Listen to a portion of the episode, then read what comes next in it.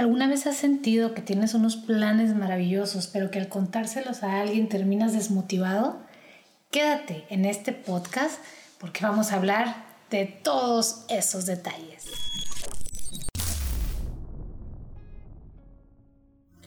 Hola bailadores del mundo, espero que se encuentren muy pero muy bien el día de hoy. Y así como lo vimos en introducción, vamos a hablar de un tema que es muy importante porque cada rato nos estamos topando con estas cuestiones cuando platicamos nuestros planes a cualquiera de nuestras amistades. Miren, que el tema del día de hoy es que nadie negativice tus planes. ¿Cuáles son las primeras palabras que nos ven, esas palabras negativas que nos dan aquellas personas a las que nosotros les platicamos nuestros planes y que nos dicen, no, yo creo que no vas a poder, no, yo creo que no se va a poder, no, yo creo que de plano está un poquito difícil esta situación. Siempre terminan negativizando nuestros planes cuando nosotros estamos quizás tan entusiasmados de que algo somos capaces de lograr, pero esa persona como no tiene la perspectiva total como nosotros la tenemos, ellos nos dan su opinión desde dónde, desde su miedo, desde su falta de experiencia en ese ramo quizás, desde su perspectiva de, ay, no, la vayas a regar y después te va a doler, y como cuidándonos nuestro corazón. Sin embargo, cuando nos dicen esas personas que la mayoría de las veces son personas a las que nosotros les tenemos gran aprecio, gran amor, incluso están dentro de nuestra familia, porque por supuesto no a quien sea le vamos a platicar nuestros planes. Esos planes se los vamos a platicar regularmente a personas que amamos, a personas de confianza, a personas que incluso creemos que nos van a apoyar del todo, por lo menos ese apoyo moral que es el que muchas veces nosotros estamos siempre buscando. Entonces, cuando nos dicen que no podemos hacer algo, muchas veces terminamos creyéndolo. Lo creemos porque son personas que sentimos que como que también nos quieren, ellos tienen una perspectiva mejor de eso. Pero en realidad las personas negativas son incapaces de disfrutar todo. Y eso mismo quieren que nosotros hagamos que no disfrutemos. A veces nos quieren decir como que no, no hagas esto porque te puede pasar algo, te puede, pero en realidad no es a veces que no quieran que nosotros lo intentemos, sino que nos están hablando desde su temor, desde su miedo de que ellos no podrían lograrlo. Sin embargo, nosotros no tenemos por qué tomar toda la opinión, el 100% de la opinión. Podemos escuchar la opinión, pero no necesariamente tenemos que creer la opinión. Podemos creer un 20%, podemos creer un 30%, un 50%, a lo mejor el 100% si es algo que te hace eco con aquello que la persona te está diciendo. Sin embargo, mi recomendación es que sigas tu instinto, que sí escuches las opiniones, pero no te dejes llevar totalmente por esas opiniones, sobre todo cuando son negativas. Opiniones negativas regularmente vienen de personas negativas en su interior cuando tú le dices eso mismo, ese plan que tú traes a una persona que no es negativa, regularmente te va a dar un, eh, una observación, un detalle positivo. A lo mejor te va a cambiar la dirección o te va a cambiar la perspectiva, pero siempre te va a dar algo positivo. Entonces no olvidemos que personas negativas dan comentarios y opiniones negativas. Personas positivas dan comentarios y opiniones, por supuesto, positivas. Aquí tenemos un dato que nos dice que las personas negativas son incapaces de disfrutar de todo. Siempre encontrarán algo para no disfrutar ni de la compañía, ni del lugar, ni de momentos. Son personas que regularmente viven en la queja. Viven en el, ay, esto no me gusta, ay, esto no sé qué, ay, el clima está mal. Siempre le van a encontrar de alguna u otra manera el lado negativo a las cosas. Esas personas negativas, en este caso personas tóxicas para nuestra vida, son expertas en estropear todos los buenos momentos, incluso tus propios planes, que es lo que estamos hablando el día de hoy. A veces estamos inmersos en esa amistad y no nos damos cuenta que esa persona es negativa porque la amamos y no podemos o no alcanzamos a diferenciar en realidad que esa persona está empapando nuestra vida de cuestiones negativas, que nos vamos creyendo de a poquito, de a poquito, hasta que llegamos al punto que ese corazón emprendedor, que ese corazón arrojado que nosotros tenemos, nos lo empiezan a debilitar y cada vez hacemos menos y cada vez nos animamos a hacer menos cosas.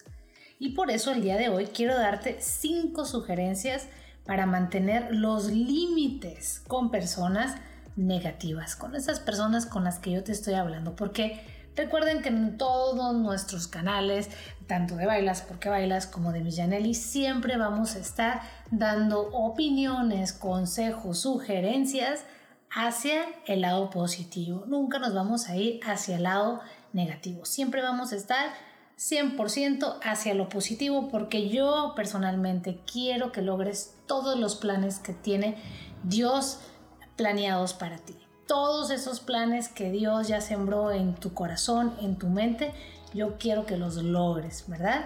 Entonces, vamos a ver estas cinco sugerencias.